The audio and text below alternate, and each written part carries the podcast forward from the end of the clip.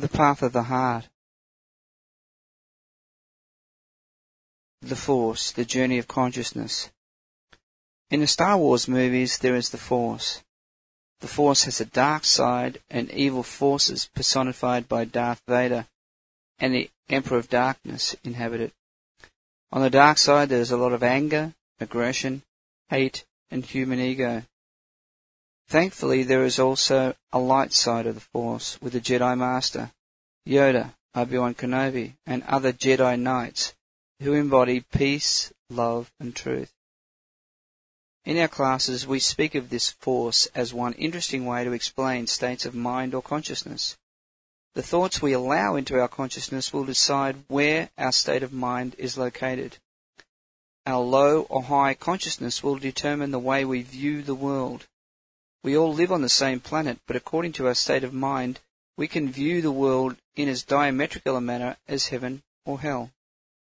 Simply put, if we allow ourselves to be thinking negatively, to be caught up in hate or anger or restlessness and worry, then we are going to view the world through that state of mind.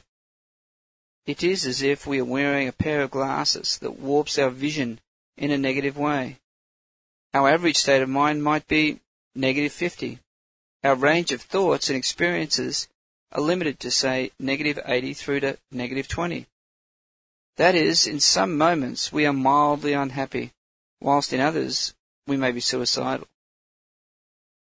For us, in that state of mind, it is very difficult to even imagine what love is, and if we do touch it, it would only be with great effort, and for a very short time we might glimpse a low form of love.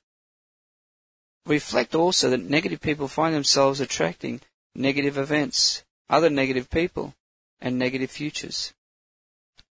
Conversely, if we are able to live in a positive state of mind, then the range of our thoughts and experiences are elevated. In our bad times, we might be a little unhappy, but most of the time we would feel the more heavenly qualities of love, wisdom, and joy. From here, we can also begin to understand how our states of mind affect each other.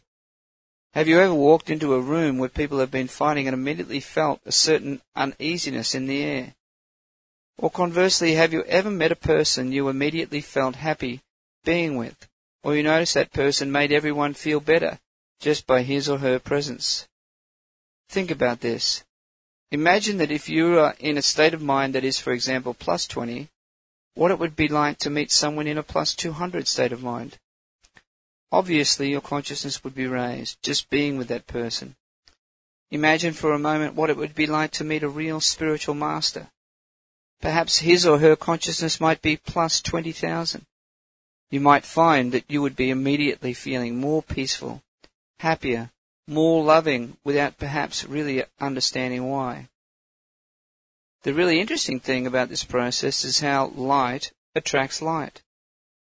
Have you noticed that when you're in a plus 50 state of mind, you attract other plus 50 people and other plus 50 situations? The ways we perceive the events of our life are reflections of our state of mind. It's exciting to note how the more conscious we are of each moment, the more each moment has the capacity to guide us and inspire us. The more significance we give the moment, the more the moment becomes significant. You might also have already discovered that people with higher states of mind inspire and elevate you. Obviously, it is important for us in pursuing higher levels of consciousness that we choose life situations that enhance our state of mind. In summary, it becomes evident as we might notice the effect of our levels of consciousness that, firstly, we view the world through our states of mind. Secondly, we affect each other. Finally, we profoundly affect our future. Significantly, it is simple arithmetic to contemplate how the negatives in our lives can be turned into positives. While we cling to darkness, we cannot release ourselves to the light. Most of us would be aware that we cannot conquer hate by repressing it. We must transform it, illumine it with light. For example, if we hate someone, then it, it is very difficult to raise our consciousness to any significant level because our state of mind is being dragged by this very strong negative in our consciousness. We cannot just repress it, for it is still part of our nature. For us to proceed, we have to let go of our attachment to that hate and illumine it with light, in this case, love. Very simply, we must try and move along the force. Perhaps imagine that we only don't like that person. Then we can perhaps work toward just being indifferent. It's often said that we must learn to forgive our enemies. By forgiving, we are letting go of our negatives. Finally, though we might see that all people are inherently loving, peaceful, wise, and happy souls, some people's states of mind are so far from the light that their outer actions are often negative. We should identify with their real natures rather than their outer actions and we will find that we can then like or even love those that previously we had hated, and our liberation from that negative is complete. The light side of the force is nothing other than your own heart. How conscious you are of your heart reflects the height of your consciousness. This is important. The light side is nothing other than a heightened awareness of your heart, whilst the dark side is ignorance of your heart. This is what is meant by consciousness from a spiritual perspective. It is simply how conscious we are of our heart. Notice one last thing that on the dark side there is an increased rate of thinking, often with an even more decreased degree of control. When we are angry, there are so many thoughts whirling around and so little control. Whilst we are angry, we can't listen, we can't stop and breathe. It's out of control. Come to the light side and you will see that in love there is no thought. There is just the ah moment. As we travel to the light side, our rate of thoughts decrease. Our control over our thoughts increases, and finally we enter into the intuitive experiences of the heart when we are fully on the light side. This is a quote from the great spiritual master Sri Chinmoy, The Path of the Heart. If something is true, you will feel it within the very depths of your heart, although sometimes it may take a little time. After a seed is sown, it takes a few months for it to germinate. In a year, it grows into a sapling, and eventually, it grows into a huge banyan tree. When you begin to take an interest in the spiritual life, you have sown the seed. You may not see the results immediately. You will feel light and peace. But first you have to have faith.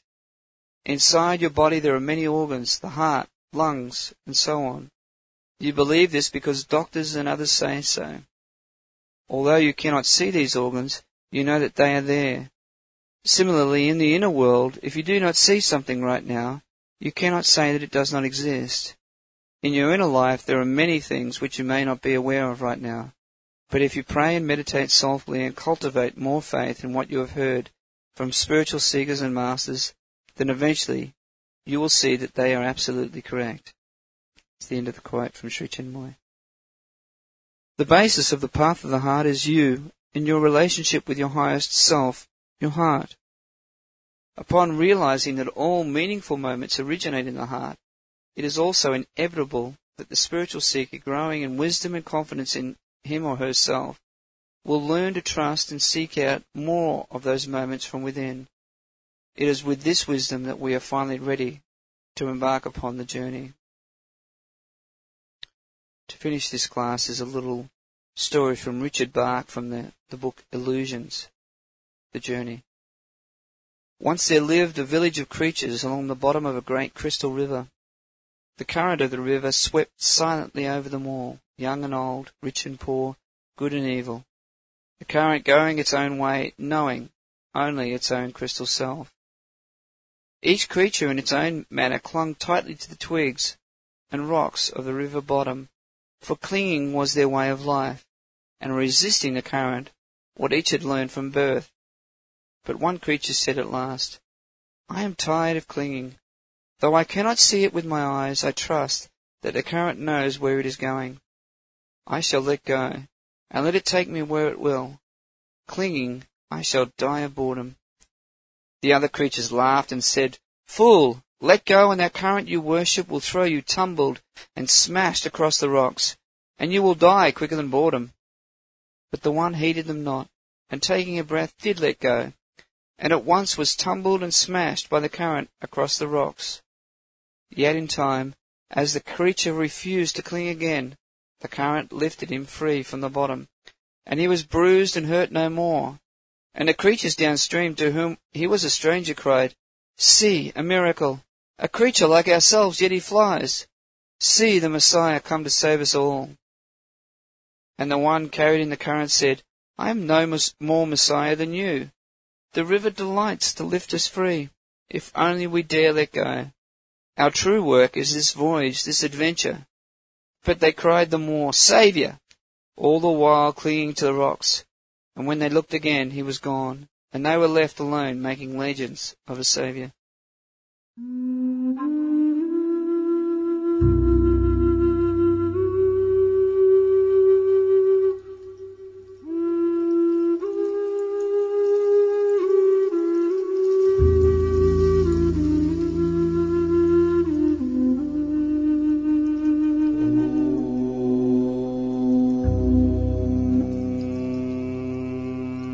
On the heart. The simple truth is that no matter which philosophy or religion you investigate, all of them recognize that within each of us are all the qualities of heaven. It is here now, in this place, where you sit right now. So I'd like to suggest that you begin to visualize within yourself those qualities wherever you are. When we think of heaven, usually we associate it with infinite love, infinite peace, and bliss.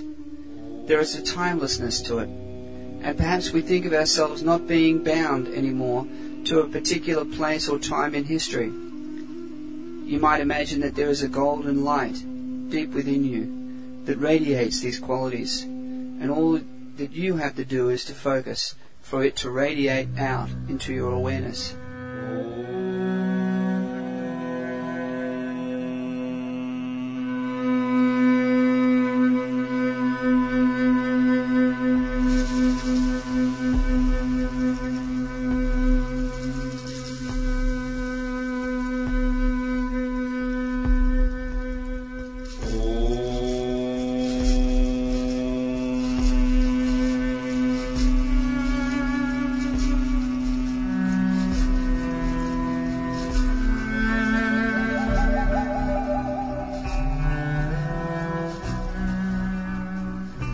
So for this exercise, let's begin by preparing for our meditation as usual. This exercise is one of identifying the process of discovering the heaven within you, the process of unveiling your real nature.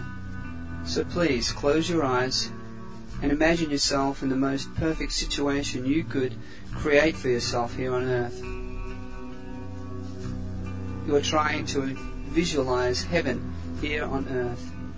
You might imagine yourself as being super successful in your chosen vocation, or perhaps a great and powerful world leader, or a rich and famous musician or sports person. You might also imagine the perfect relationship. Your partner, your perfect soulmate, brilliantly reflects all that you had imagined your perfect mate to be. Or perhaps heaven for you is a quiet property in an idyllic forest away from the rush of the city. Perhaps heaven is just being popular and loved. Perhaps it is being close to the animals you love, or experiencing the love of your children. Everything that you want for yourself, or have ever wanted for yourself, in this life you have achieved.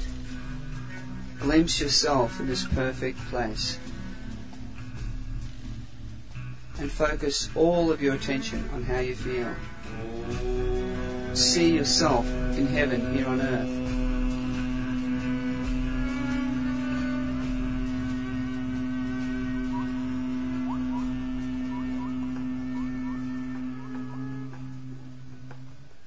And then I would like for you to be supremely objective. Just observe your feelings and realize that there is no anger or hate or indeed any negativity. That the earth is by no means perfect, but observe your consciousness, observe your awareness. Objectively inspect your state of mind. And you will realize that in this heaven inside of you, You are free. There is pure love, pure happiness, and perfect freedom.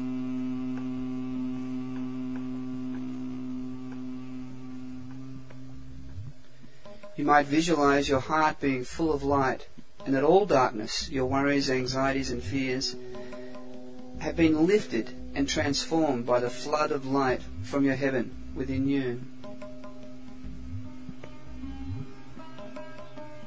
Then gradually I'd like you to remove the physical inspirations you use to create the vision of heaven for you, focusing more and more on the feeling of heaven within you. Take out firstly the place, removing your dependence, for example, on the idyllic forest or the stadium for your huge rock concert.